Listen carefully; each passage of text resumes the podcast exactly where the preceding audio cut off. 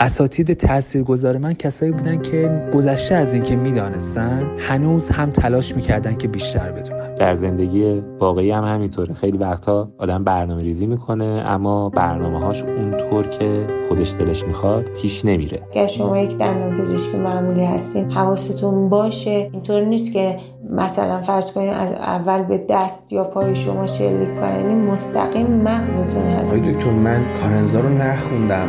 فصل مربوط به جراحی و فلق رو اصلا مطالعه نکردم. آقای دکتر سرشون رو نزدیک من آوردن در گوشم گفتن که من کارنزا هستم. هر سوالی داری از من بپرس. کمی که گذشت دیدیم دکتر جعفریان رو نمیشه براندازی کرد. پس رفتیم سراغ مقام مافوق. دکتر اقبال رئیس دانشکده و خدا سر کارمون بود که با ایشون رو در شدیم. توی مراسم نکوداشتشون در پاسخ به این سوال که چرا این کارو کردید گفتند برای آرامش قلبی خودم. خانم دکتر خواهر و معلم معنوی من بود و هستن. گرچه مدتی از نزدیک زیارتشون نکردم. میگم پوکر بازی کردی؟ گفتم که نه استاد بازی نکردم. آرامش تمام فرمودند که امروز روز تو نیست. اولا که من هنر معلمی رو تاکید می‌کنم. هنر معلمی رو سعی کردم که از ایشون یاد بگیرم. بسیار شوختب بودن و قبل از شروع جراحی حالا با یه شوخی متایبه ای رو عوض می‌کردن. همیشه یک خاطره یا یک نصیحت تکراری داشتن که هر جلسه بهانه برای ذکر مجددش پیدا می‌کردن. یک چیزی شبیه ترشه کنار غذا. ازش پرسیدم که چی شد؟ استاد اومدید سراغ من ما فهمیدیم توی پتانسیل هایی داری. حیفمون اومد گرگ تو رو بخوره. قدر استاد نکودانستن حیف استاد به من یاد نداد. گر بمرده است روانش پر نور بر بود زنده خدا یارش بود.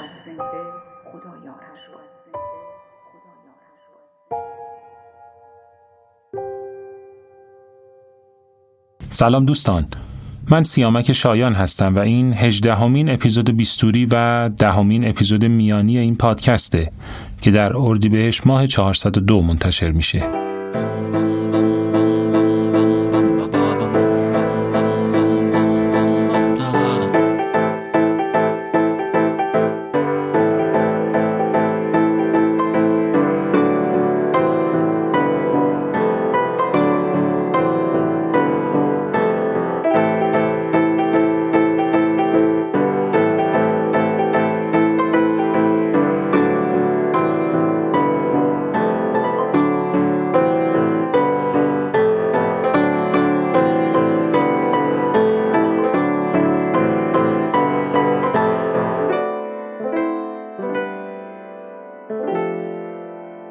در اپیزودهای میانی پادکست بیستوری که بیستوری پلاس نام دارند شما شنونده خاطرات و تجربه زیسته دندان پزشکان از یک موضوع واحد هستید. هر کدوم از ما دندون پزشکا در طول دوره تحصیل خودمون تجربه حضور در کلاس دهها استاد مختلف رو داشتیم.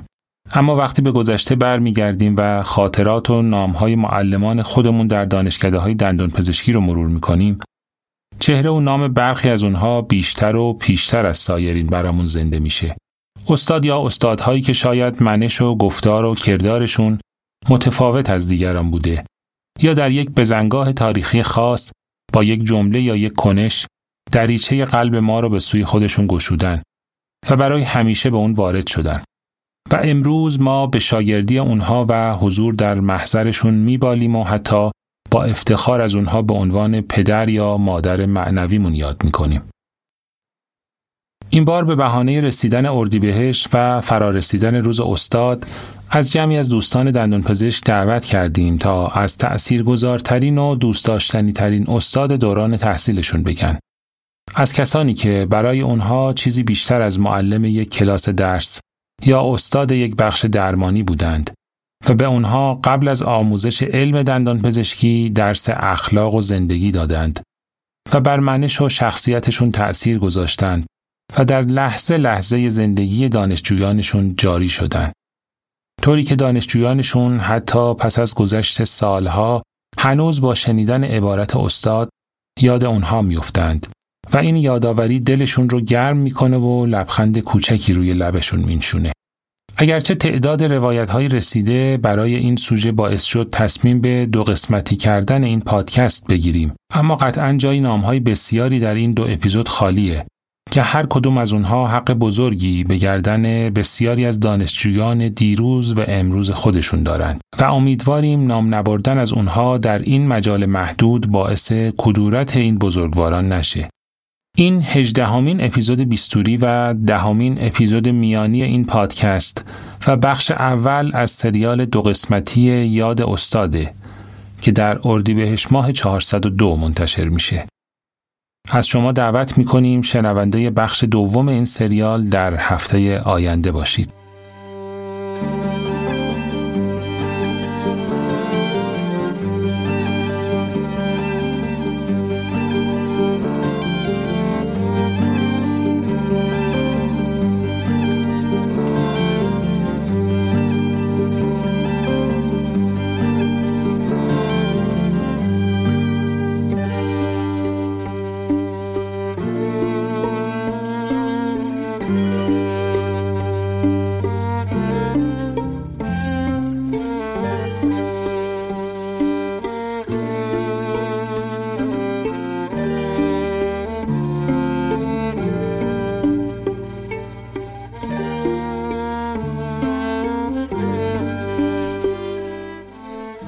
سلام. من علی کازمیان هستم پیشتی سلامت دهان و دندان پزشکی اجتماعی. وقتی به معلما و اساتید تاثیرگذار و محبوب و دوست داشتنیم در طول زندگیم فکر می‌کنم حالا اهم از اینکه دوره مدرسه باشه یا دوره دانشگاه. احساس می‌کنم یک ویژگی مشترک بین همه اونها بوده. یا شاید دقیقتر بگم یه ویژگی بوده که به میزانی که اونها از اون برخوردارتر بودند برای من تاثیرگذارتر و ماندگارتر بودند چیزی که می‌خوام اینجا توضیحش بدم و اول با یه خاطره بیان می‌کنم. چند سال پیش یادم میاد یکی از دانشکده های دانشگاه علوم پزشکی مشهد روز دانشجو دانشجوها یه وایت بوردی گذاشته بودن و بالاش نوشته بودن اگر دوباره دانشجو شوم. و از اساتید می‌خواستن که این جمله رو کامل کنن که اگر دوباره دانشجو شوم در یک سطر چه خواهند کرد؟ جذاب ترین پاسخ برای من تو اون وایت بورد پاسخ یکی از اساتید بود که نوشته بود من هنوزم دانشجوم و من فکر می‌کنم اون ویژگی جذاب و مهمی که اساتید محبوب زندگی من شاید همشون ازش برخوردار بودن این بوده که در همشون یک شور دانستنی یک شوق بهتر فهمیدنی وجود داشته که از جنس دانشجو بودن بوده. یعنی برخلاف اون تصور غالب که استاد کسیه که می‌داند و خوب می‌داند اساتید اساتید تاثیرگذار من کسایی بودن که گذشته از اینکه می‌دانستن هنوز هم تلاش می‌کردن که بیشتر بدون و بهتر بفهمن. و همین با خودش ویژگی های مختلف دیگه رو به همراه داره. مثلا اینکه روادار بودند گشاده بودند به اندیشه های جدید به باورهای متفاوت مخالف و برای همین همیشه تمایل به گفتگو داشتن. و به این جهت همواره متکلم وحده نبودن به خاطر اینکه دوست می داشتن که بیشتر بدونن. بیشتر از اینکه در کلامشون قابل فهم بوده باشه در رفتارشون بوده. اما حتی بیشتر از رفتارشون من این ویژگی رو تو چشمای معلمایی که بیش از استاد بودن دانشجو بودن به نظرم کشف میشه کرد. یه برقی توی چشمان معلمان دانشجو اساتید دانشجو وجود داره که از جنس شور دانستنه. چیزی که خیلی به نظر من به دلایل مختلف تحولات اجتماعی شاید داره کمتر میشه ولی هنوز هست در بین بعضی از اساتید. و اونم این که تمایل به ادامه گفتگو تمایل به فهم بهتر دارن و همه دانسته ها یا فهمیده ها رو توی جیب خودشون حس نمی‌کنن بلکه هنوز دوست دارن که اگر حرفی می‌زنن به نقد کشیده بشه ولو اینکه جدی بحث کنن محکم بحث کنن یه وقتایی تون موضع گیری کنن ولی بازم در واقع توی یک لایه های عمیقتری از وجودشون آدم احساس تمایل به فهم بهتر داره.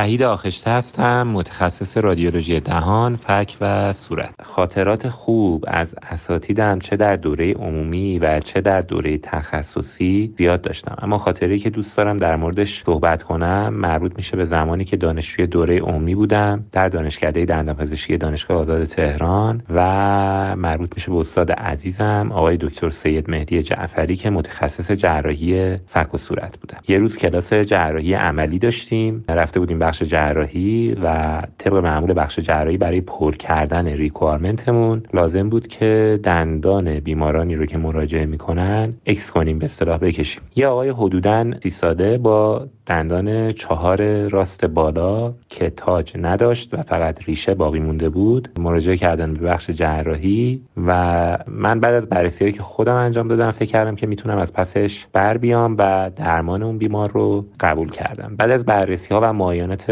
لازم که زیر نظر استاد انجام شد بیهسی رو تزریق کردم و شروع کردم به درمان بیمار. یه چند دقیقه گذشت و دیدم که کار به اون راحتی که فکر می‌کردم نبود. پنج دقیقه ده دقیقه 15 دقیقه و 20 دقیقه و حتی بالاتر از 20 دقیقه شد و من هیچ توفیقی در خارج کردن دندان بیمار به دست نیاورده بودم. به اصطلاح نتونسته بودم حتی دندون رو لق کنم یا لوکسه کنم. خودم خیلی مضطرب و آشفته شده بودم. این اضطراب و نگرانی به بیمار هم انتقال پیدا کرده بود و بعد از 20 25 دقیقه کلنجار رفتن با دندان بیمار به این نتیجه رسیدم که بهتر دیگه به استاد مراجعه کنم که همونطور که عرض کردم آقای دکتر جعفری گرامی بودن. خلاصه رفتم پیش استاد و ازشون خواستم که به هم کمک کنن. آقای دکتر جعفری هم با روی باز پذیرفتن و بالا سر بیمار اومدن. دندونی که من بعد از 25 دقیقه کار کردن نتونسته بودم هیچ تغییری در وضعیتش ایجاد کنم. فکر کنم با دو حرکت الیواتور و ظرف چند ثانیه شاید 10 یا 15 ثانیه تقریبا میشه گفتش که به طور کامل خارج کردن و می‌تونستن خارج کنن. می‌تونم اینطور بگم که می‌تونستن به طور کامل خارج کنن. اما من فکر می‌کنم که تعمدن دندان رو از داخل ساکت خارج نکردن و این کار رو واگذار کردن به من. یعنی جلوی بیمار طوری وانمود کردن که خب حالا من یه مرحله از کار رو انجام دادم حالا بقیه‌اش رو خودت انجام بده. منم متوجه بودم که ایشون این کار رو انجام دادن و بعد از اینکه ایشون دوباره برگشتن به اتاق اساتید روی بیمار کار کردم دندون رو خارج کردم و ادامه در واقع اون فرآیند درمانی و بیمار ترخیص شد و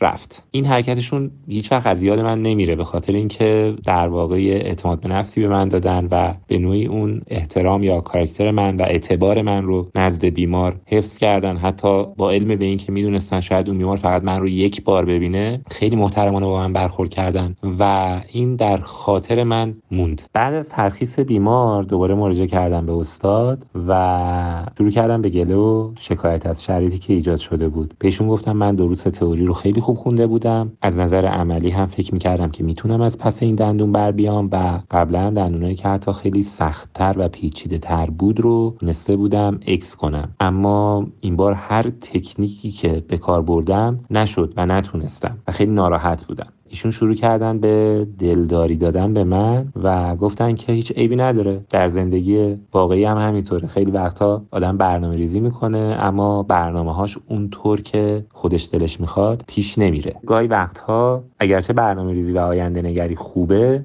اما بهتره که مسائل رو به حال خودشون رها کنیم. تا ببینیم که چه اتفاقی میافته. یه شعری هم برای من خوندن که تا به امروز یادم نرفته. اون شعر که نمی‌دونم از کی هست به این ترتیب بود که هر لحظه که تسلیمم در کارگه تقدیر آرامتر از آهو بیباکتر از شیرم. هر لحظه که میکوشم در کار کنم تدبیر رنج از پی رنج آید زنجیر پی زنجیر. من این شعر رو در واقع بعد از اون روز هرگز فراموش نکردم و در بسیاری از لحظات سخت زندگیم هم با خودم زمزمه کردم. و جزء در واقع اون اشعاریه که خودم خیلی دوستش دارم و همیشه این رو به یادگار در ذهنم از این استاد عزیز آقای دکتر جعفری دارم. خب ایشون یه چند سالی هست که به رحمت خدا رفتن. اما فکر می‌کنم که جاشون خیلی خوبه امن و آرومه و در آرامش هستن. به این خاطر که حداقل فکر می‌کنم خیلی از دانشجوهاشون مثل من هم از علم ایشون منتفع شدن و هم از اخلاق و شخصیت ایشون. امیدوارم که روحشون در آرامش باشه.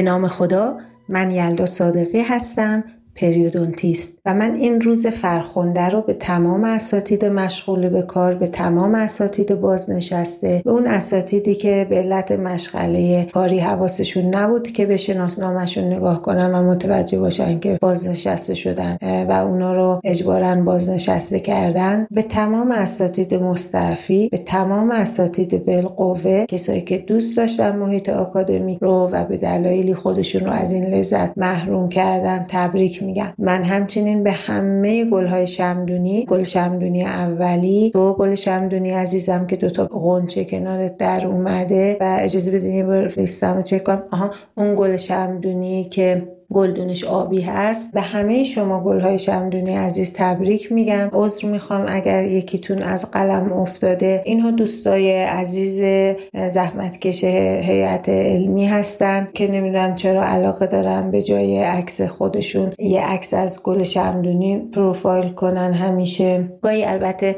مشکلاتی هم برای ما به وجود میاد. شناسایی و تفکیک اینا از هم سخت هست. منشن کردنشون تو گروه ها من یک دفعه در تلاش آشتی دادن یک زن و شوهر به هم. یکی از این گل های شمدونی رو منشن کردم و گفتم عزیزم محمد خودش به من گفته عاشق توه و خیلی تو رو دوست داره. بعد فهمیدم که اشتباهی منشن کرده بودم. این گل شمدونی خانم محمد نبوده و خب یک سری مسائل ناجور پیش اومد یک سری دعوا پیش اومد. به حال مشکل ما هست. البته این گل های شمدونی عزیز فصلی هستن و در یک فصلی تبدیل میشن به کلاه. کلاه از پشت. کلاه مدل لوسی می و کلارات کارتون مهاجران همسنای من لابد یادشون هست. کلاهی که قرن 18 همی هستن و معمولا با یک روبان صورتی تزئین شدن. اینجور وقتی که همه گلهای شمدونی با هم دست جمعی تبدیل میشن به کلاه می‌فهمیم که خارج هستن. مثلا کنگره چیزی هست و در اون صورت تبدیل میشن به یک کلاه از پشت. در محیط حقیقی هم اینا خیلی عادت عجیبی دارن و علاقه به گوشه دارن. گوشه نشینی رو خیلی دوست دارن. در مهمانی ها معمولا شرکت نمی‌کنن و اگه شرکت کنن در یک گوشه تاریکی میشینن. که وقتی حرف می‌زنن. شما احساس می‌کنی به جلسه احضار ارواح اومدی و از یک گوشه تاریک صدا اینا رو میشنوی؟ اینا خیلی رعایت می‌کنن که عکسی ازشون گرفته نشه جای شعر نشه. مشخصه بعدی اینا این هست که هر اتفاقی هر اتفاقی در این مملکت بیفته. مثلا فرض کنین خدای نکرده نصف این مملکت یک نیروی متخاصمی اشغال کنه یا نصف مملکت رو بفروشن یا مثلا بیگانگان فضایی حمله کنن به ایران. فردا صبح که شما گوشی تو باز می‌کنی می‌بینه که طرف باز پست گذاشته. کارگاه آموزشی من در خدمت همکاران عزیز یک روز خوب. و همچنین اینکه اینها در محیط حقیقی خیلی تکی کلامشون این هست که بحث سیاسی نکنید خیلی بازه وسیع و گسترده ای دارن که یک بحث رو سیاسی بدونن. مثلا شما ممکنه داشته تعریف بکنه که در جنوب شرقی هندوراس قبیله گولاگولا با قبیله هوتوتو دعوا کردن. فوری از یک گوشه تاریک با صدای روح مانندی چهره که نمیبینیش و از ترس دوربین قایم شده صدای میاد میگه بحث سیاسی نکنین. من به تمام گلهای شمدونی عزیز تبریک میگم این روز فرخنده رو. من به صاحبان سویت ها تبریک میگم. سویت ها اصطلاحی هستن که برای کارگاه های ارزان قیمت تولید انبوه لباس ها اطلاق میشه. برند های معروف مثلا فرض کنید آدیداس کوچی که ما در بوتیک های مشهور محصولاتشون رو می‌بینیم در واقع ترجیح میدن برای اینکه تولید برشون ارزون در بیاد از یک سری برده استفاده کنن. در کشورهایی که نیروی کار ارزان هست مثلا فرض بفرمایید چین اندونزی هند در یک کارگاه های مخوف و بدون تهویه ساعت ها این کارگرها بردوار کار می‌کنند و برای همین محیط خفه که کارگرها درشون عرق میریزن به اینها میگن سوئدشاه و ما این پدیده زیبا رو در عالم دندان پزشکی هم داریم. یعنی صاحبان برند اساتیدی که خیلی اسمشون برند هست می‌بینیم که تولیدات انبوهی دارن و شما وقتی میای محاسبه می‌کنی و تعداد سال عمر اینا رو تبدیل می‌کنی به ثانیه و حتی به هر انسانی احتیاجات طبیعی داره در شبانه روز احتیاج داره به یه جایی هم بره اون ساعت ها رو هم که لحاظ بکنی اون ثانیه ها رو هم لحاظ بکنی باز کم میاد. می‌بینی که سرعت تولید مقاله از سرعت میتوز سلولای سرطانی گلوبلاستوما مالتیفورما هم سریعتره تنها چیزی که به ذهنت می‌رسه که اینه که این اساتید در زیر زمین خونه هاشون های مخوفی سویتشاپ هایی دارن و چندین رزیدنت و دانشجو رو به بردگی گرفتن به زنجیر کشیدن تا به تولید انبوه و ارزان مقاله دست پیدا بکنن. و اینطوریه که ما حدیث از مسئول داریم حتی که هر کس کلمه به من بیاموزد مرا برده خیش ساخته است. منتها مفهوم سمبولیک رو خیلی جدی گرفتن. اولین کلمه که درس که میدن به دانشجو یا رزیدنت میگن آ برده من شدی بیا بریم توی زیر زمین خونم زنجیرت کنیم. و این پدیده جدیدی نیست. ما در طول تاریخ پدیده تجارت برده در اقیانوس اطلس رو داشتیم در مصر در اهرام مصر. یعنی شما فکر می‌کنین اون سازهای عظیم چجوری ساخته شده؟ بردگانی بودن که با یک وعده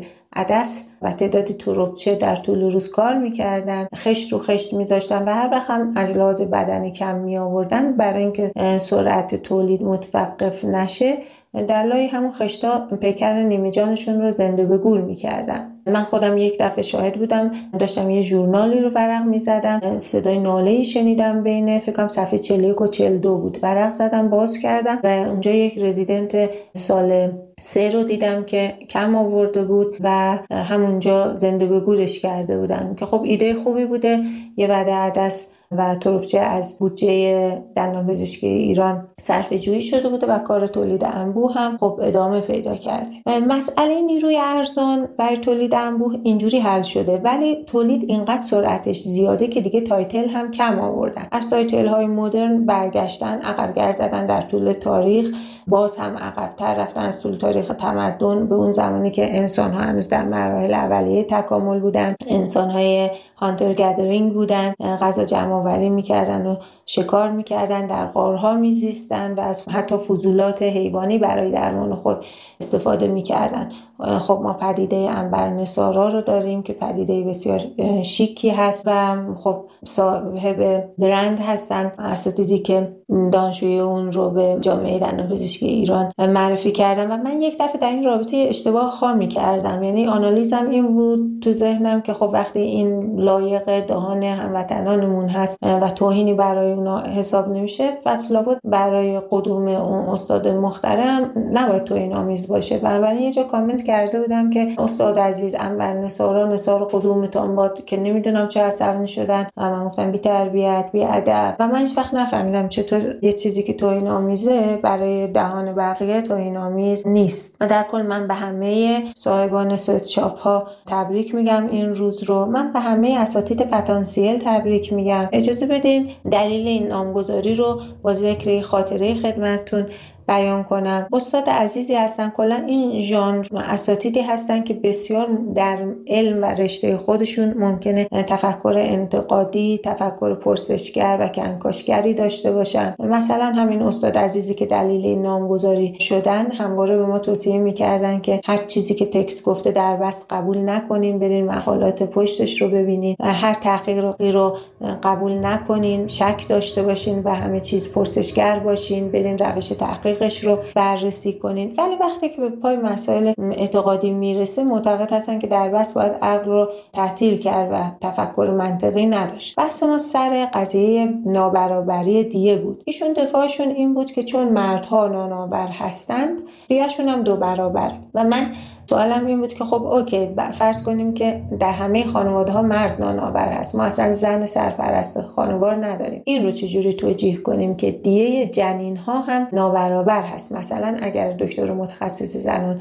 خطای پزشکی کنه و منجر به سخت بشه جنین اگر پسر باشه باید دو برابر دیه بده. چجوری؟ آیا این جنین پسر صبح صبح سامسونت دست می‌گرفته از کانال زایمان خارج می‌شده می‌رفته اداره عرق میریخته نون حلال به دست می آورده شب برمیگشته به شکم مامانش. استاد یه کمی فکر کردن و بعد گفتن خب اون جنین پسر پتانسیل این رو داشته که روزی تشکیل خانواده بده و نانآور خانواده بشه. من قانع نشدم ولی این ژانر پتانسیل توی ذهن من شکل گرفت. بعد هم در مراحل بعدی هم با یک عزیزانی از این دست مواجه شدم. مثلا استادی بودن که همینجور بسیار در علم خودشون متفکر و پرسشگر بودن. اون تا معتقد بودن که اگر ما زمانی به مولاژی دست می‌زنیم با زن این که این از پلاستیک ساخته نشده باشه و واقعا اسکاله میتی باشه حتما تیمم کنیم تو دانشکده.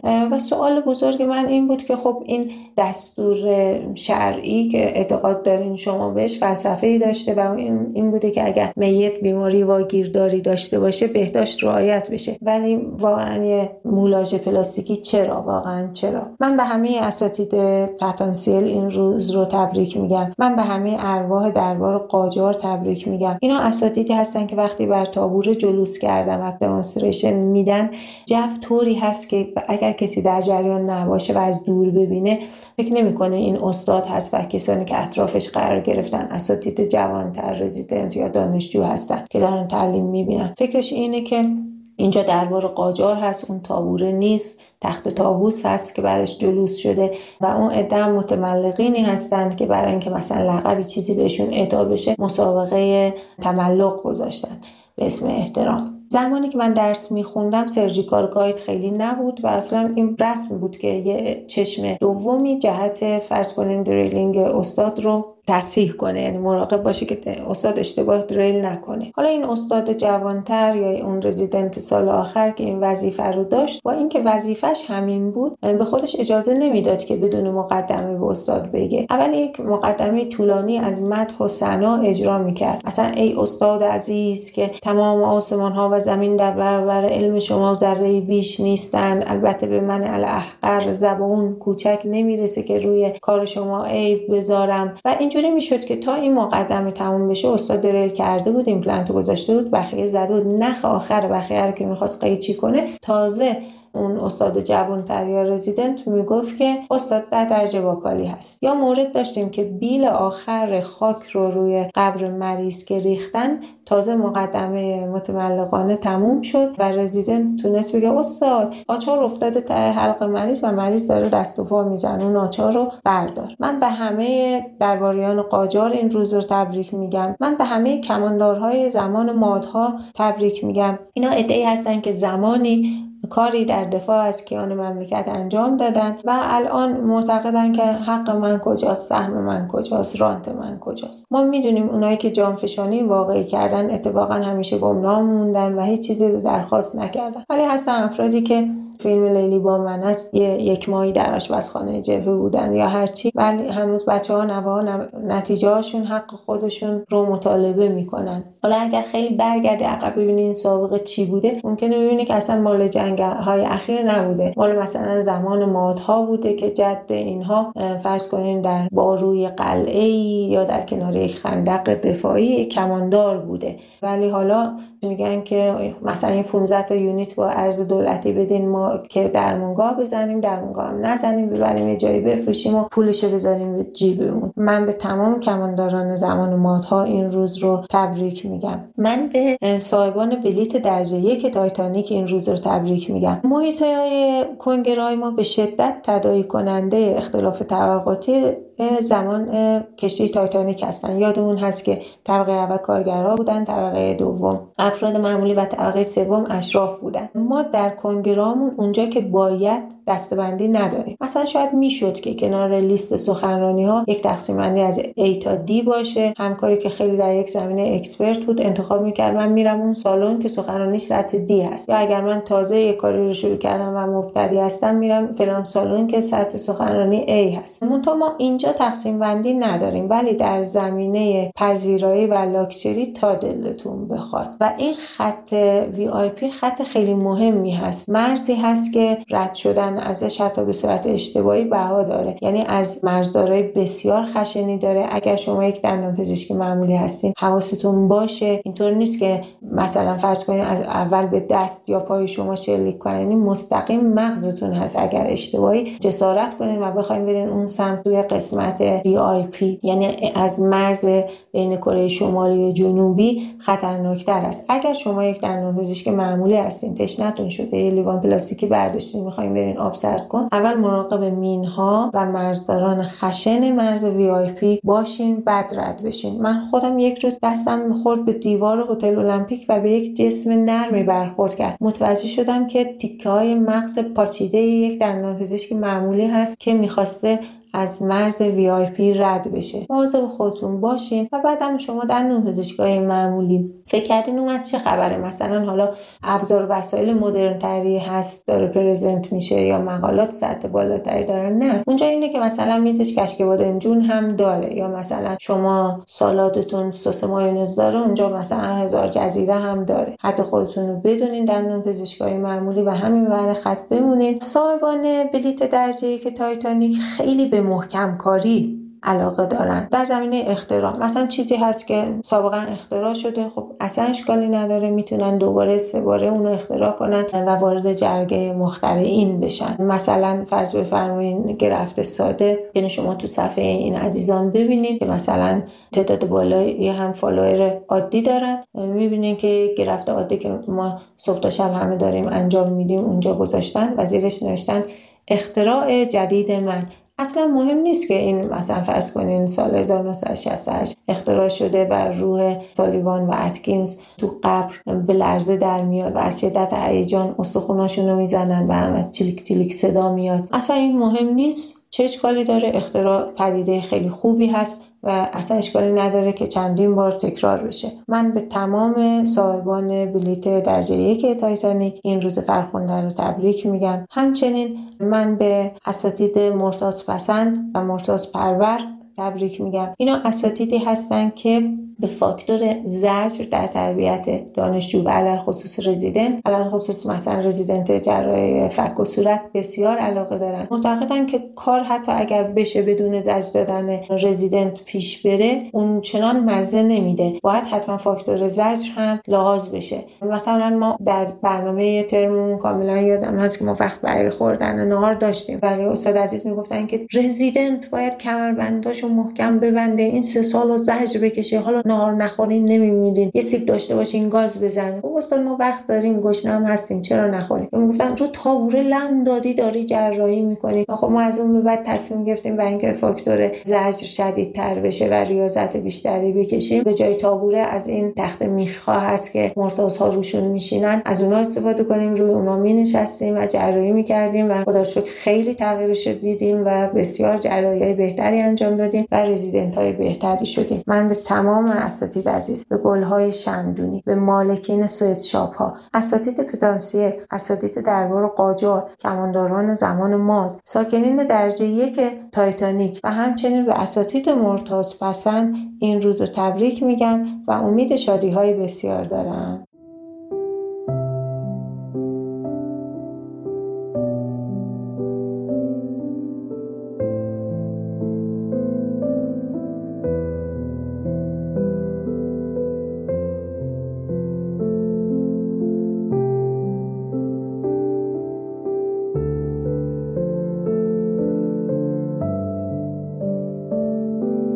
بر شما من مسعود زیرکی هستم و یکی از سختترین کارهای دنیا برای من معرفی کردن خودمه. راستشو بگم هیچ وقت نفهمیدم که من یک دندان پزشکم که علاقه من به ادبیات داستانی و نوشتنه یا نویسنده ای که شغلش دندان پزشکیه. چون هر چی که توی هر کدوم از این شاخه ها پیش رفتم بیشتر فهمیدم که هیچ کدومشون نیستم. به هر حال خوشحالم که در این اپیزود از پادکست بیستوری در خدمت شما هستم. وقتی قرار شد که یادی از اساتید مهربان بزرگوارمون بکنم یادی از خاطراتی که با اونها داشتم و تاثیراتی که رو گذاشتن رو ذکر بکنم بیشترک ترسیدم ترسیدم از اینکه خب اگر من یک خاطره رو از میان انبوهی از خاطرات جدا بکنم آیا در حق بقیه کم لطفی کردم؟ آیا اساتید عزیز و مهربانم؟ از دست من ناراحت میشن؟ کسانی که از اونها چیزی نگفتم کسانی که من رو هنوز به خاطر دارن؟ ولی خب بعدا دیدم که گریزی نیست و وقتی قرار یک خاطره نقل بشه شاید به جنبه های کاربردی اون خاطره هم باید فکر بشه. وگرنه خیلی از اساتید هستن که تو خداگاه و ناخداگاه ما تاثیرات زیادی گذاشتن. ما باهاشون زندگی کردیم با فکرشون با یادشون با منشی که از اونها یاد گرفتیم و در زندگی روزمره داریم به کار می‌بریم. من علوم پزشکی قزوین درس خوندم و مثل خیلی از دانشجوهای دیگه اونجا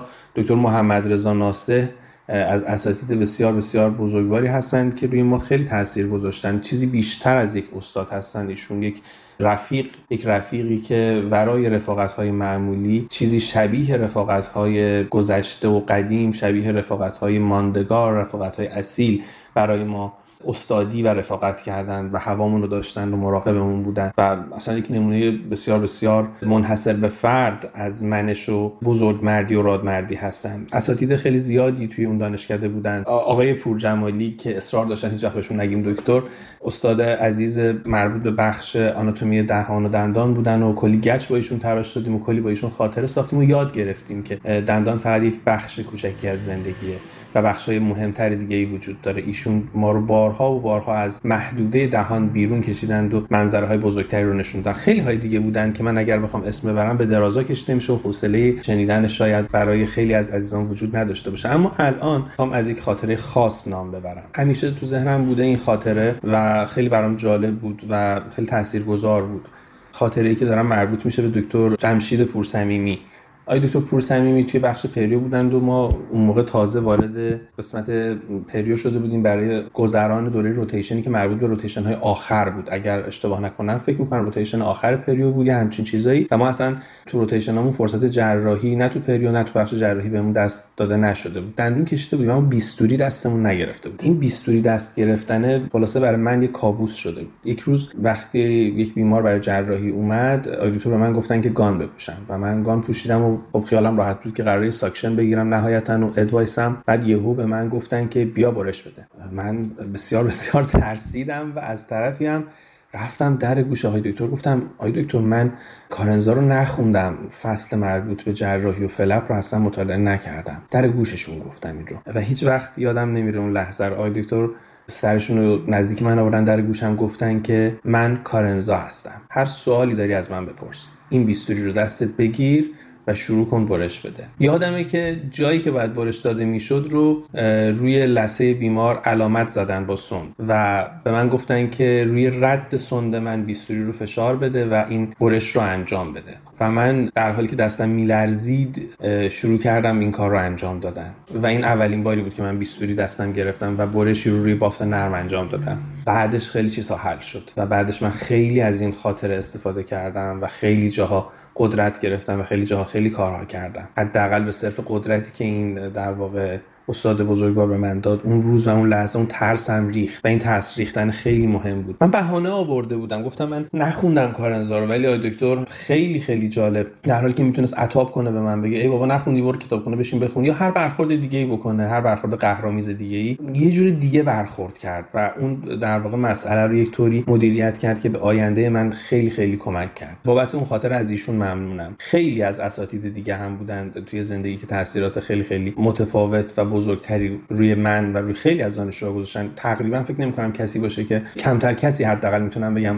هست توی ایته دندون پزشکی که از دکتر مهدی جوان تاثیر نگرفته باشه. وقتی سر کلاس ایشون یا سر کنگره ها شرکت کرده باشه حداقل برای من و همه دانشجوها اساتیدی که باشون پایان نامه برمیدارن معنای متفاوت تری براشون داره و باهاشون خب یک سال درگیر هستن و تعامل دارن و خب خیلی تاثیر میگم از آقای دکتر فرشید رایتی بسیار بسیار آموختم. در واقع برام جایگاه بسیار خاصی دارن. خیلی های دیگه هم هستن. نمی‌خوام تک به تک اسم ببرم. این خاطره و نفس عملکرد خاص آقای دکتر پور صمیمی همیشه یک جای خوبی توی ذهن من باقی مونده. جایی که آقای دکتر استادانه برخورد کردن. در واقع به شیوهی متفاوت از آنچه که مرسوم بود عمل کردند و به من چیزهای زیادی رو یاد دادن که هدف اصلی ما توی دانشکده آموزشه عطاب و تنبیه کرد. امیدوارم چه اساتیدی که در دوران دانشکده برای ما چراغ راه گرفتن چه اساتیدی که بعد از دوران دانشکده مستمرا در فضای مجازی اون آموزش رو ادامه دادند. نه تنها آموزش دندان پزشکی بلکه آموزش خیلی چیزهای دیگه.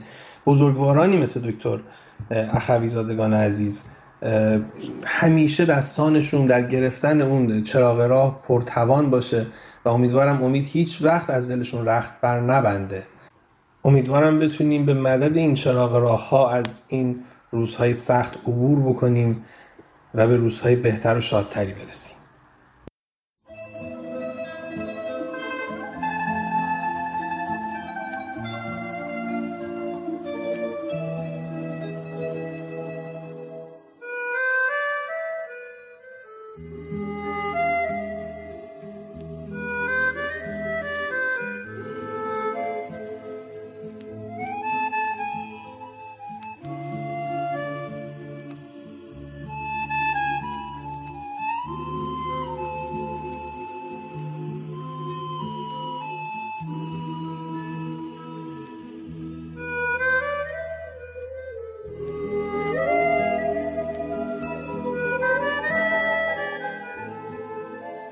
من ورودی سال 77 هستم و در سال 77 ما جوانانی بودیم که فکر می‌کردیم اگه بخواهیم میشه. این امید رو اگه کنار آرمانهای غلط خلوطی بذاریم که فکر می‌کردیم آرمان چپیه و اگه ملات بی تجربه هم بهش بیافزاییم میشه کاوه کازمیان 20 ساله. یادم تو خاطرات ابراهیم یزدی خونده بودم که سال دوم سوم دانشگاه نماینده دانشجویان بوده و چون یزدی اون زمانه برام سرمش بود منم تصمیم گرفتم برم تو انجمن اسلامی و قاعدتا در مراحل بعد مثل ابراهیم یزدی موی دماغ نظم موجود بشم و به قدری کرم بریزم که فلک رو سخت بشکافم و سقفش رو بریزم روی سر خودم و اطرافیان. دست تقدیر و تبلیغات نظاممند و دوستان مشوق و پیشرو هم نه تنها همراهیم کردن بلکه هولم دادن داخل دیگه حلیم و اینطور شد که یهو شدم دبیر انجمن اسلامی دانشکده و نوک پیکان برانداختن نظم موجود. از اونجا که افق دید بلندی نداشتم و براندازی نظم و نظام های گنده تر هم سخت به نظر می اومد و علی افشاری و دوستان دفتر تحکیم در حال انجام دادنش بودن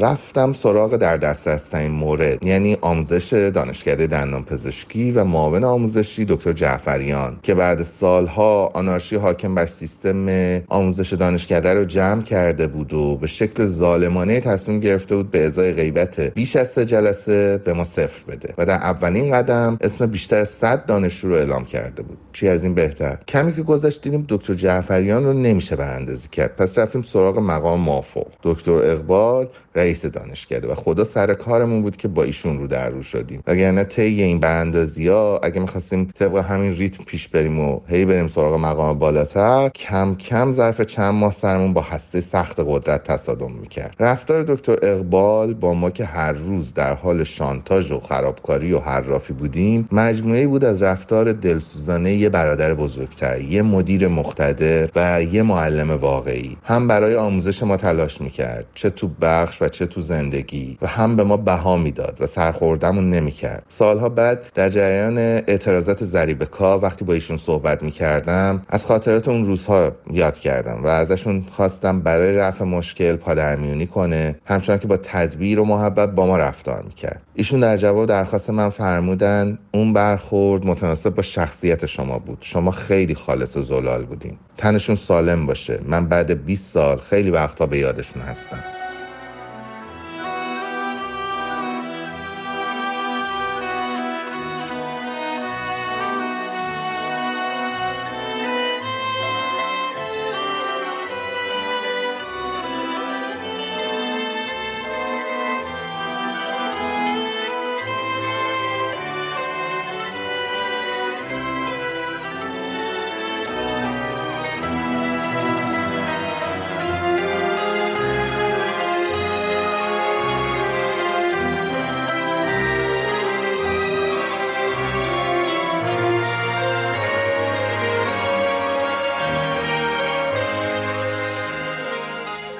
هدیه توتونی هستم متخصص دندان پزشکی اجتماعی و استادیار دانشکده دندان پزشکی مشهد. به قول دانشجوی امروزی من فن یک استاد خاص یا طرفدار پرخ قرص یک استاد نبودم و اثرگذاری تنها یک استاد روی من طوری نبوده که نقطه عطفی در زندگیم بشه و مسیر زندگیمو بخواد به کلی عوض کنه. اما خب می‌تونم بگم از بیشتر اساتیدم چیزی یاد گرفتم. فکر کردم و خرد اون موضوع یا مسئله رو گرفتم و البته به روش خودم در جایی که در زندگیم یا در کارم لازم بوده اجرا کردم. این کار و این نکات ذره ذره و به تدریج تغییراتی رو توی من به وجود آورد که نقطه که امروز توش هستم فکر می‌کنم نسبت به گذشتم بسیار متفاوته و حس می‌کنم که برایندش در جهت مثبت بوده در مقایسه با زمانی که این الگوها نمی بود چه از کارهای نیک اساتیدم و چه برخوردهایی که تصمیم گرفتم اونطوری نباشم. وقتی اثر و پیامد اون رفتارها رو روی دانشجوهای دانشکده یا حتی کارکنان دیدم با طرز فکرم که همواره حفظ کرامت انسانی بوده مقایرت داشته. همه تاثیرات اما به صورت مستقیم از اساتیدی که شاگردشون بودم نبوده و بعضی از اونها رو به صورت غیر مستقیم از گفته های اساتیدم از زمان دانشجویی خودشون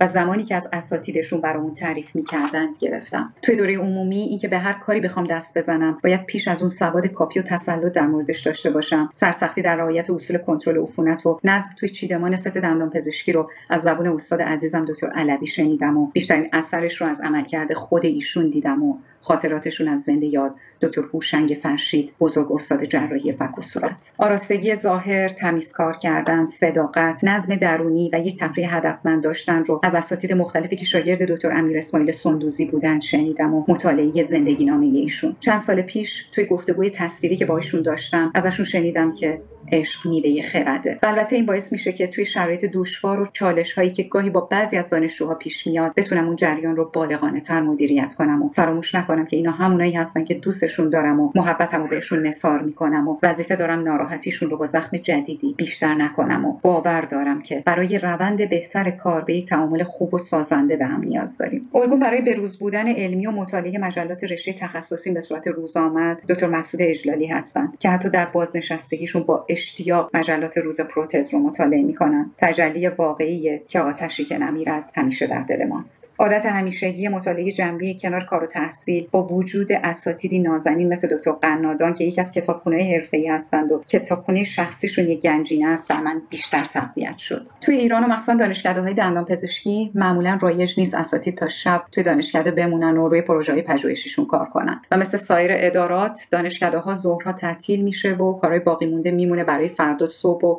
روزهای بدتر و بدتر.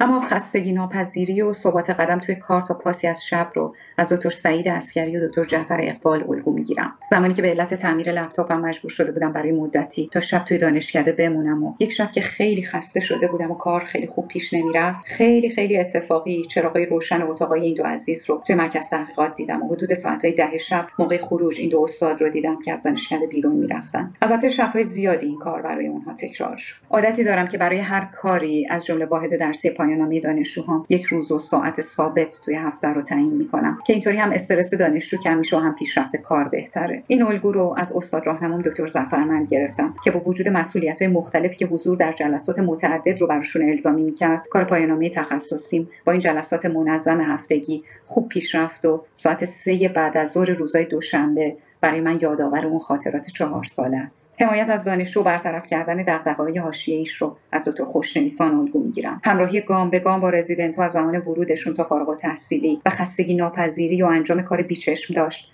حتی اگه هیچ منفعت شخصی برام نداشته باشه رو. امروز که سرپرست تخصصی گروه هستم. از استادم دکتر آرزو ابن احمدی الگو دارم. 21 اردیبهشت روز پایان سفر زندگی دکتر ابراهیم مجیدی است. استادی که دونه دونه دانشجوهاش رو به اسم کوچیک میشناخت و صدا می‌زد و به هر شهر و کشوری که مسافرت می‌کردن به دانشجوی قدیمیشون سر می‌زدن. آبان هر سال هم به مشهد میومدن و سال 96 و 97 یک جلسه از کلاس درس خودم رو در اختیارشون گذاشتم تا ایشون تدریس کنم. گرمای عشق استاد هنوز توی دل دانشجوهای این دوتا ورودی هست و هنوز از ایشون یاد می‌کنم. البته بودن اساتیدی که جلوی بیمار رو توی بخش توی گوش دانشجو می‌زدن یا به اونا توهین می‌کردن و یک بار یه دانشجو هم تو گوشی رو البته به استاد برگردونده. دانشجو تنبیه شد و به کمیته انضباطی معرفی شد. اما با اینکه در اون زمان استاد بودم نقد رو به رفتار استاد وارد کردم و از این ماجرا هم باز درس گرفتم. اینکه خب دانشجو که شور و هیجان مشخصه سنیشه. اما کنش من یا حتی واکنشم به این رفتارهای هیجانی اگه مثل اون باشه پس چه تفاوتی داشته اون عمر اضافه ای که من بیشتر از اون دانشجو دارم؟ با این حال و بعد همه این صحبت ها فکر می‌کنم یکی از عمیقترین تاثیرات رو از دکتر بدری تیمورتاش می‌گیرم. توی دوره تحصیل عمومی از زبون اساتیدمون بسیار از ایشون شنیده بودم. اما هیچ وقت حتی عکس ایشون رو ندیده بودم تا اینکه بعد از دفاعم دکتر مریم خوردی استاد راهنمای نازنین پایان نامم یه فیلم از ایشون در اختیارم گذاشتن مربوط به سال 1370 و مراسم بزرگداشت ایشون در 11 اردیبهشت اون سال و نامگذاری کتابخونه دانشکده دندانپزشکی مشهد. به نام ایشون. کلمه دیووت دیووشن یا خود رو وقف یا فدای چیزی کردن رو زیاد میشنویم. اما نمونه عملی و الگوی زمینی این کلمه رو دکتر بدری تیمورتاش می‌دونم. کسی که علیرغم میل باطنیش از بلژیک به ایران برگشت.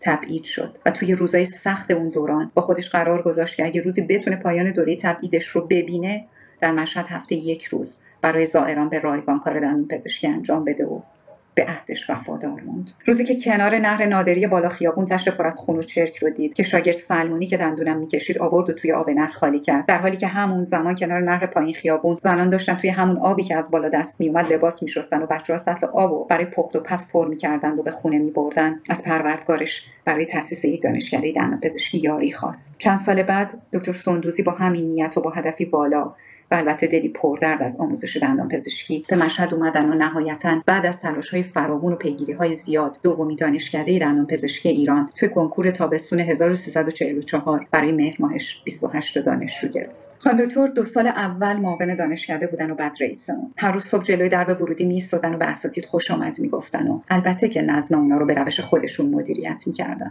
دانشجویی که بدو بدو با نگرانی دیر می‌رسید خانم دکتر در حالی که یک شکلات یا یک کلوچه بهش می‌دادن با مهربونی بهش می‌گفتن. بگیر عزیزم. لابد صبونه هم نخوردی. این باعث شد تا یک بار که دانشجوی هراسون دیر به جلسه امتحان رسیده بود اول آرومش کردم و نشوندمش بهش اطمینان دادم تا تمرکز پیدا کنه و لیوان آب بلرم براش آوردم تا حالش کمی جا بیاد و بتونه امتحانش رو کامل کنه. در نهایت به وقت اضافه هم نیازی نداشت و با دلگرمی سر وقت امتحانش رو تمام کرد. هیچ نسبت یا آشنایی هم با من نداشت. وقتی ساختمون الان دانشکده توی مهر ماه 1353 افتتاح شد صبح اولین روز خانم دکتر به دانشجوها سر کلاس درس ندادن. در عوض همه بچه‌ها رو توی لابی ورودی دانشکده جمع کردن و نفر یه تیغ دادن به دستشون و یکی هم در دست خودشون تا رنگ‌های پاشیده و خوش شده روی شیشه پنجره ها رو بتراشن. با این دید که اول خونمون رو تمیز کنیم. کلنگ این دانشکده یه روز سرد و خشک دیماه 1348 زده شد. تا تکمیل اون خانم دکتر برای بعضی مخارجی که غیر قابل پیش بینی به وجود اومده بودن از دارایی شخصی خودشون هزینه می‌کردن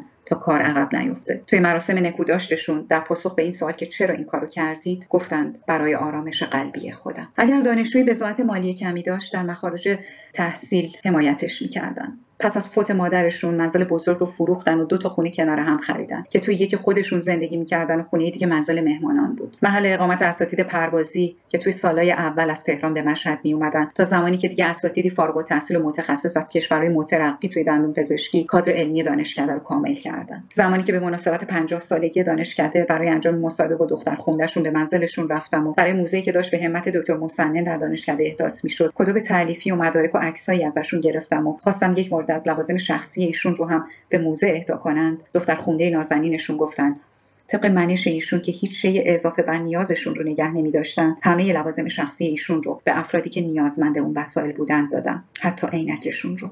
به بهانه گرامی داشته همه اساتیدی که از اونها در اینجا نام بردم یا نام نبردم و به یاد دکتر مرتضی مصفا شعری از ایرج میرزا رو تقدیم می کنم که ایشون در افتتاحیه یکی از کنگره های دندان پزشکی با لحن شیوا و خاص خودشون خوندند. گفت استاد مبر درس از یاد یاد باد چه به من گفت استاد یاد باد که مرا یاد آموخت. آدمی نان خورد از دولت یاد.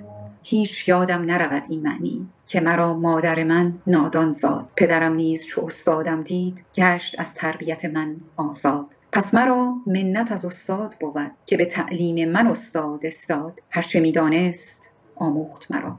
غیر یک اصل که ناگفته نهاد. قدر استاد نکو دانستن حیف استاد به من یاد نداد. گر بمرده است روانش پر نور. بر بود زنده خدا یارش باد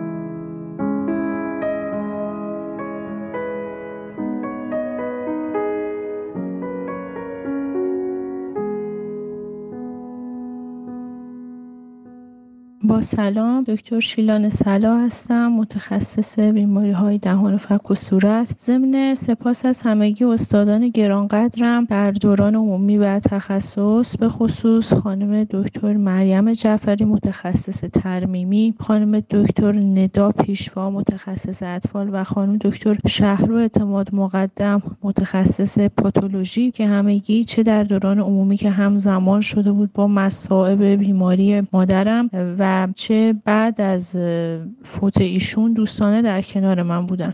خاطرات دلچسب و بسیار زیادی از خانم دکتر مهربان استاد بخش پروتز دانشکده دندان پزشکی قزوین دارم. در بخش پرسترس پروتز بودنشون همیشه آرامش بخش بود و از تدریس بیدرقشون بهره می بردیم ولی محبت ایشون به دانشکده ختم نمی‌شد. یادم برای مراسم یاد بود مادرم. همراه هم کلاسی هم از قزوین به تهران اومدن که خیلی برام ارزشمند بود. البته دکتر پیشوا هم لطف کرده بودن با اینکه نتونسته بودن بیان نامه رو از زبان مادرم برای من نوشته بودن و اونو در اون روز سخت به دست من رسوندن که در اون نامه منو تشویق کرده بودن به ادامه فعالیت های علمی و فرهنگی که اون نامه رو هیچ وقت فراموش نمی‌کنم. خانم دکتر مهربان بعد از فارغ التحصیلی و فوت پدرم هم در بهبود شرایط روی به من خیلی کمک کردن. با هم قرار میگذاشتیم در کتابخانه دانشکده دندان پزشکی تهران و کتاب ون نور رو ترجمه می‌کردیم. گرچه اون کتاب هیچ وقت چاپ نشدم و خاطرات اون دوران از یادم نمیره. بعدها برای انتخاب رشته تخصص ازشون مشورت گرفتم و عازم مشهد شدم. خانم دکتر خواهر و معلم معنوی من بود و هستن. هنوزم اگر سوال کلینیکی داشته باشم ازشون مشورت می‌گیرم. گرچه مدتی از نزدیک زیارتشون نکردم امیدوارم هر جا که هستن سالم و سلامت باشن و روز معلم و بهشون و همه استادان تبریک میگم.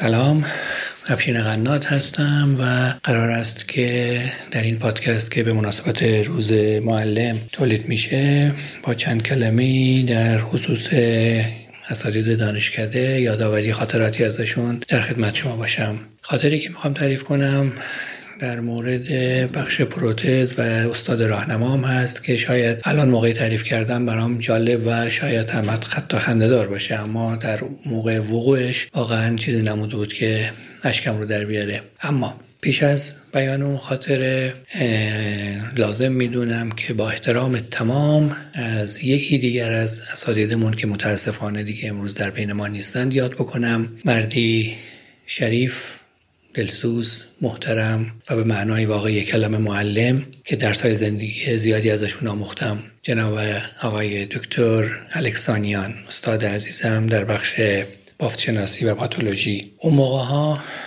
کلاس های تئوری ما ساعت هفت و نیم صبح در دانشگاه شهید بشتی برگزار می شد شاید با بیحسلگی و غرغر سر این کلاس ها با اون صبح زودی حاضر می شدیم اما وقتی که پامون رو در کلاس می گذاشتیم می دیدیم که دکتر الکسانیان تمام تخت سیاه عریض و طویل آمفیتاتر دانشکده رو با خلاصه درسی که اون روز قرار بود بده پر کرده شکل های متعدد چهار رنگ کشیده که من مطمئنم حداقل یک ساعت یا یک ساعت و نیم زمان صرف کرده بود براش و با عشق تمام به خاطر اینکه مطالب را هرچه بیشتر و بهتر به ما یاد بده تمام این سختی ها رو به جون می‌خرید و کارش رو به نحو احسن انجام می‌داد. روحشون شاد و امیدوار هستم که نسل چنین اساتیدی برقرار و رو ازدیاد باشه. بسیار خوب برم سراغ اون خاطره. در بخش پروتز خب در اون زمان هم حتی ما یه مقداری با کم بوده مریض مواجه بودیم و تحویل دادن کارها خیلی هم آسون نبود. بار اولی بود که می‌خواستم یک تکراون کار بکنم. بیمارم هم یک فردی بود که خیلی همراه و عرض حضور شما که همدل بود با من. شکر خدا. ولی خب اتفاق ناگواری برای من و ایشان افتاد. البته ختم به خیر شد بیمار جلسه اول آمد. من تزریقی براش انجام دادم که خب چند دقیقه میریم نه بس بیهسی خبری نیست. یه تزریق دیگه کردم. باز دیدم نشد. رفتم از یکی از بچه های سال بالاتر. خواهش کردم اونم آمد. خلاصه موفق نشدیم. بر ترتیب ما بیهسی بگیریم. رفتم سراغ با درس و لرز دفتر اساتید. از استاد راهنما خواستم که تشریف بیارم. مشکل گفتم. گفتم که من هر کاری می‌کنم نمی‌تونم بیهسی بگیرم. ایشان با متانت و وقار تمام روی صندلی تکیه زده بودن و گفتن که خب یکی دیگه بزن. گفتم استاد زدم نشد. گفتن که برو از یکی از بچه های سال بالاتر کمک بخواه. گفتم که این کارم کردم. متاسفانه موفق نشدیم.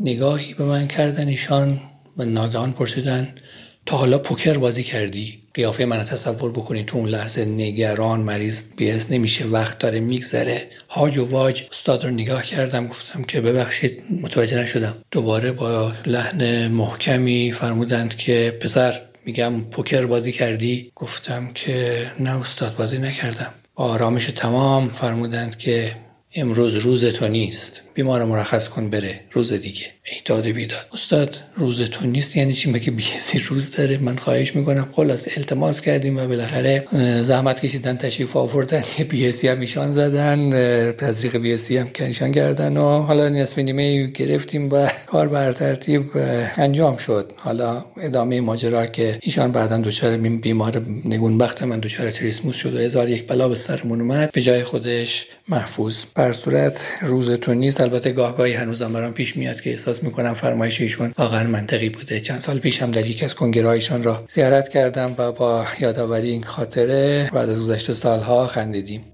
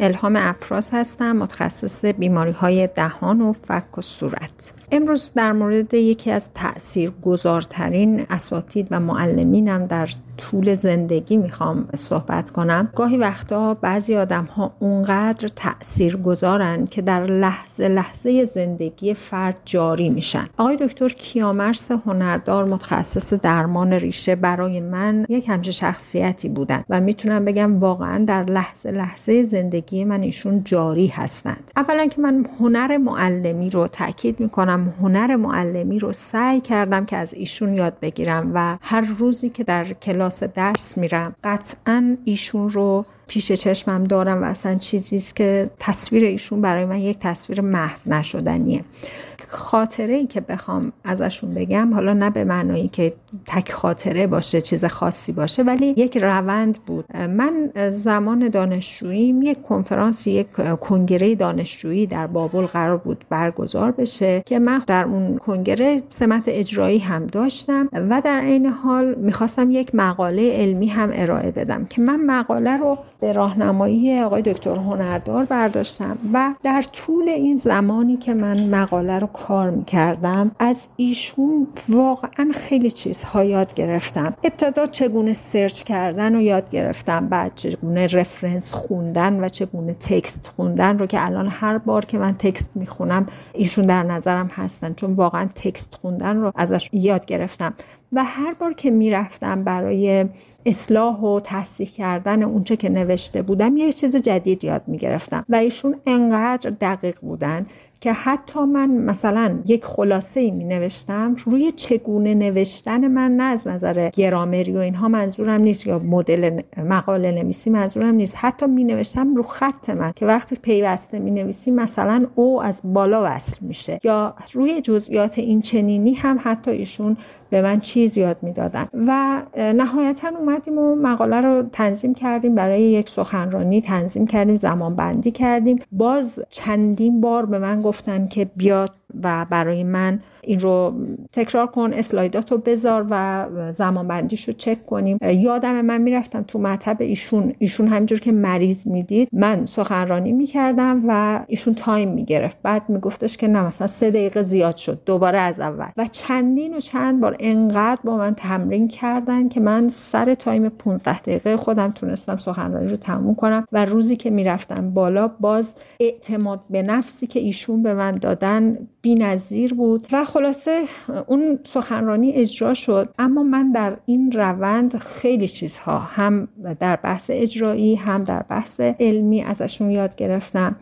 و چیزهایی که در کنارش تو این مدت ازشون یاد گرفتم. حسن سلوک با دانشجو. حالا اهم از زمان گذاشتن برای دانشجو که مثلا ایشون تو مطبشون هم حتی برای من تایم میگذاشتن و احترام قائل شدن برای وقت دانشجو برای خود دانشجو. همیشه من سعی کردم ایشون رو الگوی خودم قرار بدم. امیدوارم که ذره ای از آموزش های ایشون رو بتونم پیاده بکنم. و جالب ترین چیزش اینه که من از ایشون نه تنها اندو یاد گرفتم بسیاری از درس های دیگر رو هم از ایشون یاد گرفتم و هر بار که این توربین دندان پزشکی رو واقعا بدون اقراق میگم هر بار که دستم می‌گیرم چهره این استاد عزیز جلوی چشمم هست صداشون آموزشاشون و از همینجا با تمام وجود ازشون قدردانی می‌کنم و آرزوی سلامتی برای خودشون و خانواده عزیز و نازنینشون دارم.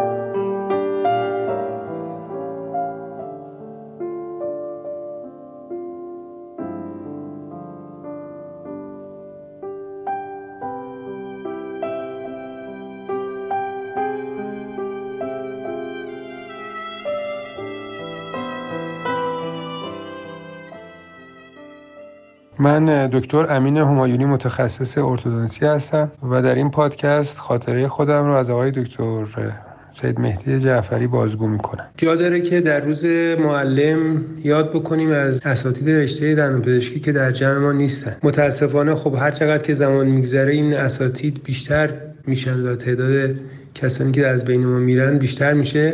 یکی از اساتید گرانقدر ما آقای دکتر سید مهدی جعفری بودند که از درگذشتگان با فاصله زمانی کمتر نسبت به بقیه هستند. من یادم میاد که ایشون همیشه زودتر از دانشجوها در کلاس حاضر می‌شد. اون موقع ما video projection نداشتیم یعنی سیستم اسلاید بود و زودتر از زمانی که دانشجوها بیان شروع می‌کرد به تنظیم کردن اسلاید ها حالا شما در نظر بگیرید کلاس ساعت نیم صبح داره برگزار میشه. یه نگاهی به لیست می‌کرد. خیلی موقع حاضر غایب می‌کرد. دوستان رو میشناخت. حافظه بسیار خوبی داشتن ایشون. البته اینا همش خاطرات کلاس های توری هست و در دوره عملی و در کلاس عملی که بسیار مسلط بودند و با علاقه و انگیزه مطالب رو پاسخ می‌دادن سوالات رو پاسخ می‌دادن. یادشون به خیر باشه روانشون شاد و روحشون شاد. انشالله که همچنین این اساتید در بین اساتید فعلی دندون پزشکی هم باشند و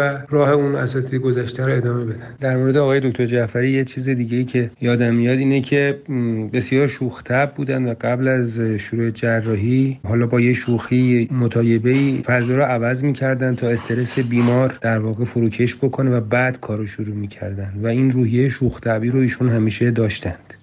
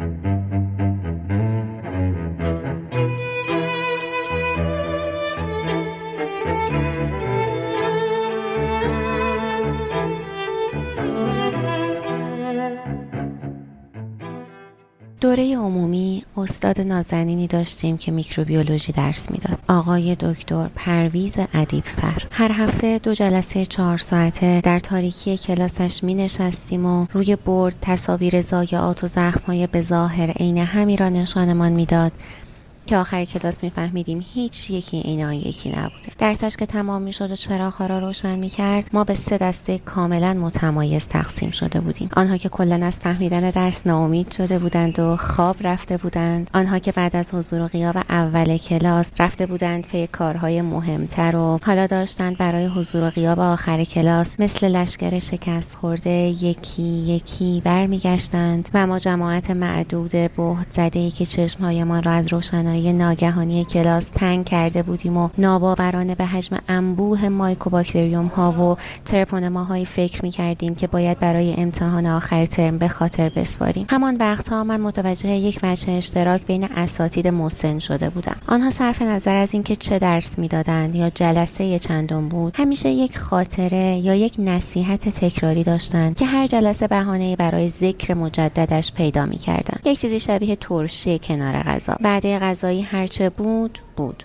ترشی سر جایش بود. عادت کرده بودیم وقتی استاد شروع می کند به نقل خاطره یا نصیحتش چند دقیقه به چشم و گوشهایمان استراحت بدهیم و دقیقا به همین دلیل همان نکته ای که استاد گمان می کرد آنقدر مهم است که هر جلسه باید تکرارش کند ما کمتر از بقیه صحبتهایش می شنیدیم استاد میکروبیولوژی عزیز ما هم یکی از این جملات قصار داشت. او می گفت جواب منفی به اندازه جواب مثبت و شکست های علمی به اندازه موفقیت های علمی با ارزش هستند. می گفت هر نتیجه ای فارغ از مثبت یا منفی بودنش مثل پله های نردبانی است که ما را به جواب درست میرساند. یادم هست همیشه کف دستش را محکم میکوبید به تخته پشت سرش و می‌گفت می‌فهمید که برای بالا رفتن به همه این پله ها نیاز داری استاد نازنین چند ترم بعد فوت کرد. از همان اول هم زیاد ترس می‌خورد. آخرش هم سکته کرد. خدا بیامرز. اما به گمانم ناکام نمرد. آنقدر این نصیحت را هر روز و هر روز تکرار کرد که من این روزها بعد از هر شکستی در زندگیم صدایش را در گوشم میشنوم که می‌گوید شکست ها به اندازه موفقیت ها با ارزشن.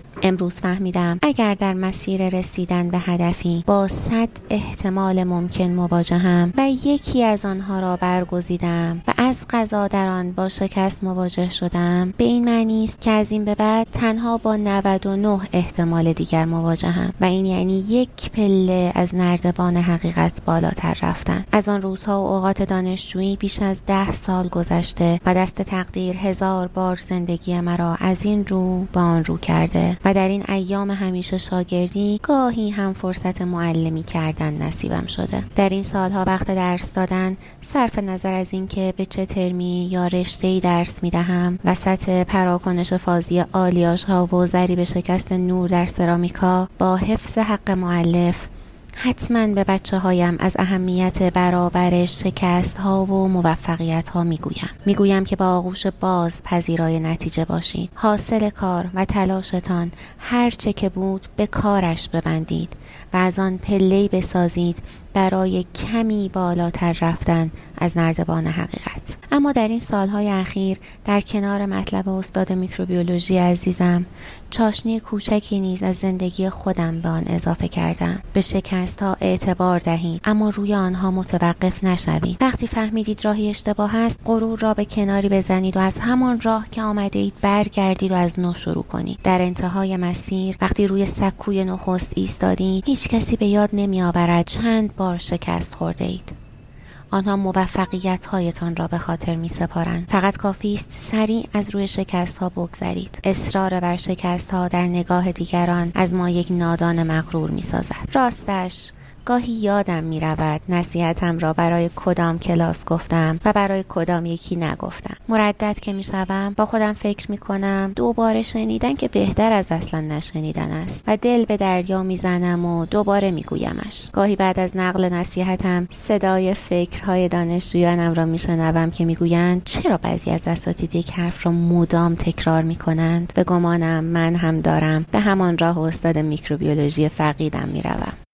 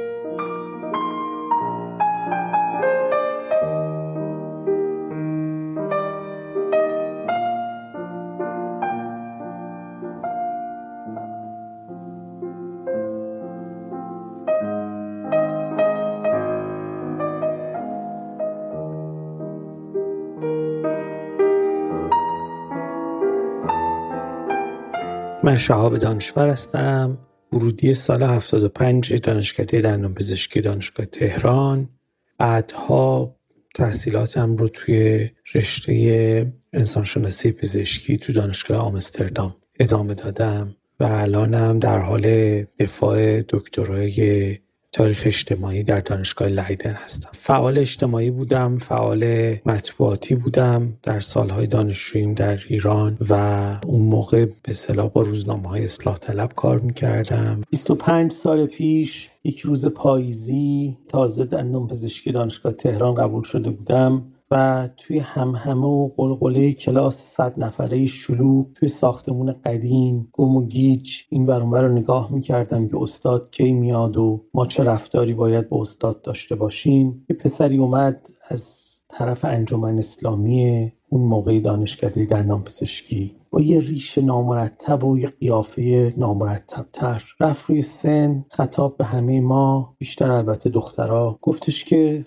خان دکترهای آینده اگه می‌خوان روپوش آزمایشگاه بگیرن روپوششون نباید تترون باشه باید ترگال باشه چون که رنگ لباسی که زیر اون روپوش پوشیدن معلوم میشه و انجامن اسلامی با این تبرج ها برخورد می‌کنه. اون آدم عضو انجمن اسلامی بود و اون موقع مسئول انجمن. با خودم فکر کردم که اوه چه جالب چه دشمن خوبی می‌تونم پیدا کنم از این آدم. ما یه جامعه بازتر می‌خوایم. ما یک فضای دوستانه تر می‌خوایم. یه جایی که بشه دختر و پسرها با هم بگن بخندن راحت باشن. از شش سال دانشجوییشون لذت ببرن با هم سفر برن اردو برن آواز بخونن آتیش روشن کنن حرف بزنن دوست بشن. شاید از این دوستی ها چیز دیگه ای بر بیاد شاید هم بر نیاد. خب زمانه با ما یاری کرد. اون دوران دوران خاتمی بود. انجمن اسلامی به عنوان شاخه ای از اصلاح طلب و دلشون می‌خواست که پایگاه مردمی داشته باشن. برای همین دعوت می‌کردن از آدما که بیان بهشون بپیوندن. و من از این خانواده سیاسی مخالف در حقیقت ملیگرا می اومدم و هیچ علاقه اونا نداشتن که من توی انجمن اسلامی برم یا عضو انجمن اسلامی باشم. همه پسر ها و دختر های من از انجمن اسلامی های دهه شست خاطرات وحشتناکی تعریف می‌کردن و خب یه نمونهش هم که گفتم خودمون دیدیم. به حال حالا در پیچ و تابی که خوردیم و کارهایی که پیش رفت تونستیم بسیج بکنیم دانشکده رو و یه چیزی حدود 300 نفر در انتخابات انجمن اسلامی اون سال سال 77 شرکت کردند و من بالاترین رأی و سه چهار نفری که با من همراه بودن و به قول معروف هم گروهی من بودن تو این رأی بعد از کشاکش های فراوون اون بخشی که باقی مونده بود تلاش کرد که منو اخراج بکنه از انجمن اسلامی چون می‌دونستن که من مطلقا با اونها ناهم خانم ولی من با کمک همون جمع های دانشکده تونستم اونا رو اخراج بکنم از انجمن اسلامی و من یک نفره چهار پنج نفر آدم اخراج کردم و یک انتخابات مجدد برگزار شد و این انتخابات مجدد یه سری آدم انتخاب شدن که با ما هم سو هم دل. انجمن اسلامی شد مرکز بچه های باحال. سیاسی اون موقع ما می‌رفتیم تظاهرات تجمع از اصلاح طلبا دفاع می‌کردیم. چه می‌دونم دعوت می‌کردیم از روشن فکران نویسنده ها آدم های مختلف که بیان سخنرانی بکنن و خب ماجرای کوی دانشگاه تهران که همه اون شاید نسل جدید ندونه ولی نسل من کوی دانشگاه تهران رو به عنوان یک trigger point به عنوان یک لحظه مهم توی زندگیش گذاشته کنار. در حال اولین شورش اجتماعی مشخص از طبقه متوسط و از فضاهای دانشگاهی در تیر ماه 78 اتفاق افتاد و من هم یکی از کسانی بودم که تو اون جریانات مشارکت داشتم. دیگه همه مسئولای دانشکده فهمیده بودن که من یه آدم یه مقدار عجیب غریبم و در حال با اون ساختاری که از انجمن اسلامی میشناختن ناهمخانی دارم. مثلا یه سری نامه می اومد از گزینش های مختلف که در مورد فلانی و فلانی نظر بدین و بعد ما در جوابش می نوشتیم. ما در صلاحیت این نیستیم که جواب بدیم. در مورد گزینش مثلا فلان کس برای رزیدنسی یا برای نمی‌دونم استادی. ما اصلا لیاقت اینو نداریم صلاحیت اینو نداریم. در مورد امور مردم بخوایم نظر بدیم. و بعد اون آدما شاکی می‌شدن. و یا اینکه مثلا انتظار داشتن ما یه سری کارهای خیلی مذهبی عجیب غریبی انجام بدیم ولی ما انجام نمی‌دادیم. یا یه سری مراسم ها رو برگزار کنیم. ما اون مراسم ها رو برگزار نمی‌کردیم. و خب اینا براشون خیلی عجیب بود. یا اینکه اردوهای مختلط میبردیم یا مثلا من جلوی اتوبوس میشستم و خب بچه ها پشت اتوبوس به هر حال موسیقی میذاشتن و می‌زدن و حالا شاید هم یک حرکت موزونی می‌کردن و من با راننده سرگرم بودم و خب این گزارش ها می‌رسید به حوزه ریاست که اون موقع انجامن اسلامی های سابق دهه 50 و 60 رئیساش بودن.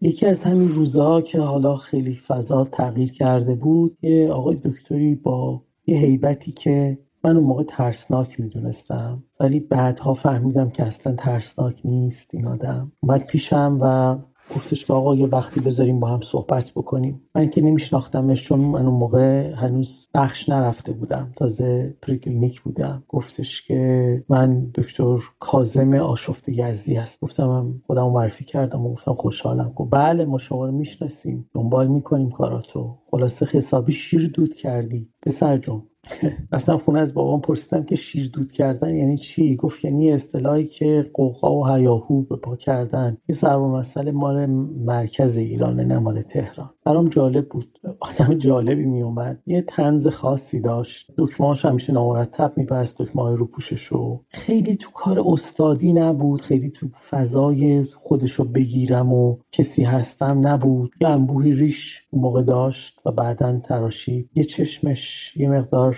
مشکل داشت. فکر می‌کردم که توی جنگ یا توی عملیات یا هر چیزی بوده اون چشمش آسیب دیده. و یه عینک قطور و حرکت های سریع دست و وقتی حرف می‌زد خیلی جدی و یه مقدار ترسناک بعد که باش بیشتر عیاق شدم بیشتر میدیدمش ترسم ازش ریخت. فهمیدم که خیلی آدم مهربونیه درک می‌کنه روزگار رو. روز ازش پرسیدم که چی شد؟ استاد اومدید سراغ من. گفتش که والا ما داشتیم نگاه می‌کردیم این وضع انجام اسلامی رو. دیدیم خیلی به هم ریخته. بعد دیدیم تو پتانسیل خوبی داری. می‌تونی کارایی رو بکنی. به هر حال حریف اون چند نفر قدیمی شدی. تونستی از انجمن اخراجشون کنی. ما فهمیدیم توی پتانسیلایی داری. حیفمون اومد گرگ تو رو بخوره. خیلی برای من جالب بود. گرگ منو بخوره یعنی چی؟ گفت حیفمون اومد آدمای سو استفاده چی بیان دور تو بگیرن. تو رو توی فضاهای سیاسی درگیر بکنن تو هم وامدارشون بشی و بعد و وقت بری اون جاهایی که عرب نمیاندازه. برام جالب بود این حس مسئولیت و تعهدش. برام کتاب می آورد کتابایی که خودش بیشتر دوست داشت کتابای شریعتی در مورد اسلام حقیقی صحبت می کرد در مورد اسلام صفوی اسلام علوی صحبت می کرد احساس می‌کردم که توی دهه پنجاه مونده و فکر می‌کنه که من با معیارای دهه پنجاه مثلا ایمان دارم به یک کاری یا یک حرکتی. هرچقدر بحثامون پیش می‌رفت بحثا سیاسی تر می‌شد. عمق تحلیل سیاسیشو می‌دیدم. می‌دیدم که چقدر خوب فضای اصلاح طلبها و اصولگراهای اون موقع رو می‌شناسه. شاید خوب تحلیل می‌کنه می‌دونه که کجاها باید فشار آورد کجاها نباید فشار آورد. یه بار که مطبوعات و فله بسته بودن فکر می‌کنم اسفند 78 یا شاید بهار 79 بود منو صدا کرد گفت ببین یه دونه شماره حساب اعلام شده. تو یه دونه بیانیه بنویس اینجا برای این روزنامه نگارایی که بیکار شدن پول جمع کن. من با همه استادا هماهنگ می‌کنم. و اینو خبرش رو کار کن و در دیوار بزن که مثلا چه پولی واریز شده به چه صورت واریز شده. خودش پول داد و یه عالم آدمایی که من اصلا فکر نمی کردم که سیاسی باشن کمک کردن. یه خانم دکتری بود ساده بخش تشخیص بود. اصلا ما فکر نمی کردیم که این فعال سیاسی بوده توی انقلاب. یا مثلا دکتر مسکرزاده بزرگ کلی کمک مالی کرد خیلی کمک مالی مهربونی کرد. یعنی خیلی زیاد. و اونم فهمیدیم که آدم سیاسی بوده توی دهه پنجاه. و برای من کلا فضای دانشکده جذاب شد. اون مثل یه رابط بود با گذشته این دانشکده با گذشته نه خیلی دورش. از اون خیلی دورایی که مثلا دکتر کافی و دکتر میرسعیدی که مثلا تاریخ پژوهن دوست دارن نه. از این گذشته های نزدیک از این گذشته های خاطره از این گذشته هایی که با حرکت و انقلاب و شورش و اینجور چیزا پیوند خورده بود. یه جورایی از دهه پنجاه. بگذاریم که چی شد و چی نشد. رابطه ما همچنان خیلی خوب موند. استاد تزم شد. کلی پشتیبانی مالی کرد. من رو چون من باید کار میکروب شناسی انجام می‌دادم. باید به قول معروف برای کنترل عفونت و اینجور چیزا احتیاج داشتم که کشت بکنم باکتریا رو. برای همین همه هماهنگی ها و مهربونی ها رو در حق من انجام داد. مقاله ای رو از تز من منتشر کرد با اسم خودم و با اسم خودش رو. اون استاد دیگه با نهایت مهربانی همه جوره این رابطه با ما موند. اما اون چیزی که خیلی خیلی برای من جالب بود و اون روح بزرگش رو به من شناسوند این بودش که من چند سال از فارغ تحصیلیم گذشته بود و یک چند نفر از دوستان ما یه تظاهراتی رو در جلوی دانشکده فنی روز 16 آذر تدارک دیده بودن. این تظاهرات خب تظاهراتی بود که به دانشجوهای کاملا سکولار وابسته بود و هیچ ربطی به انجمن اسلامی و به صلاح این نیروهای اصلاح طلب نداشت. من یادمه که ما با چند از دوستامون فرار کردیم به سمت دانشکده دندان پزشکی بعد از اینکه تظاهرات به هم خورد و بعد رفتیم توی لابی دانشکده قدیم دندان پزشکی نشستیم که یکی پیدا بشه و ما رو خلاصه از دانشگاه ببره بیرون چون دانشگاه محاصره بود روز. بعد دیدن دکتر آشرافته اومد و گفت دانشور چطوری؟ گفتم خوبم استاد گفتین سر و صداها و شور شمال شما بود؟ گفتم که بله استاد. گفت آخ آخ آخ عاقبت گرگ تو رو خورد؟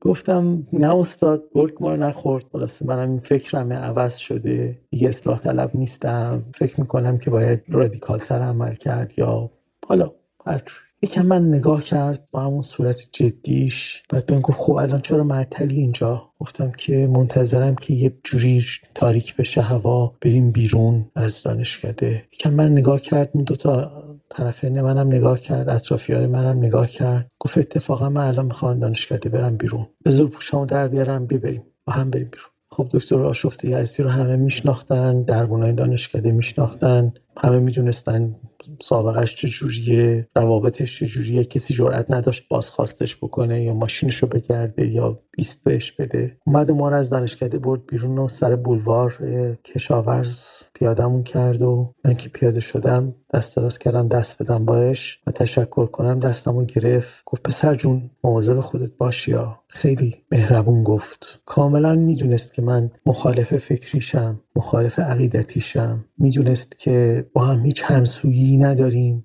هیچ همدلی نداریم از نظر سیاسی. اما من شاگردش بودم. یه جورایی وظیفه خودش می‌دونست از من حفاظت کنه. با نهایت مهربانی و محبت از من حفاظت کرد. من هیچ وقت این انسانیت رو توی این آدم فراموش نمی‌کنم. به نظرم بخشی از آدما نظرگاه های سیاسیشون یا افکار ایدئولوژیکشون مانع این میشه که رفاقت و محبت و صمیمیت بین اونا و دیگری شکل بگیره. اما بعضی هستن که گذر می‌کنن. می‌فهمن که فکر سیاسی امروز هست فردا نیست. امروز اینجوریه فردا یه جور دیگه است. ولی رفاقت و دوستی و محبت و شاگردی و استادی و همه اینا خیلی موندگارتر از این حرف هاست. و من خیلی خوشحالم که این بخش از وجود دکتر کازم آشفته یزدی رو شناختم و دیدم و امروز به شهادت میدم. روزی که اون نیست و من افسوس اینو می‌خورم که کاش به خودش این خاطره رو تعریف می‌کردم. سالها بعد که دیدمش ازش تشکر می‌کردم. بهش می‌گفتم که چقدر انسانیتش برام با ارزشه و چقدر اون کاری که برام کرد معنا داره و من اگه روزی استادی بشم اگه روزی راهنمایی بشم سعی می‌کنم این معنیش رو توی زندگیم داشته باشم که شاگردم می‌تونه مخالف من باشه شاگردم می‌تونه هم راستای من نباشه. اما محبت و دوستی و استاد و شاگردی و پدر و پسری و پدر و دختری و یا مادر و پسری رو نباید فراموش کرد برای من با ارزشترین خاطره ای که از این استادم به یاد میارم تمام تلاشم رو می‌کنم که این خاطره رو در ذهنم داشته باشم و از یاد نبرم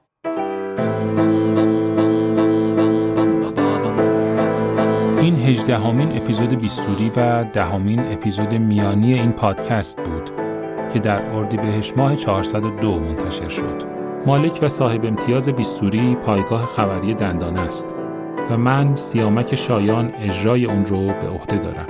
بیستوری در استودیو ستا ضبط میشه و زحمت edit صدا و ساخت motion graphic ها رو شهاب خوشکار می‌کشه. طراحی پوسترها و محتوای گرافیکی رو محسن مشایخی بر عهده داره و موسیقی تیتراژ پادکست هم از ساخته های دوست دندان پزشک و هنرمندم دکتر محمد شیخیه. ممنون میشم برای ارتقا و بهبود بیستوری ما رو از نقطه نظرات خودتون بهرهمند کنید و با معرفی پادکست به دوستان و همکارانتون به ما برای ادامه مسیر انگیزه بیشتری بدید. امیدوارم روزی برسه که حال دل همه ما خیلی بهتر از امروز باشه چون ما به داشتن امید محکومیم.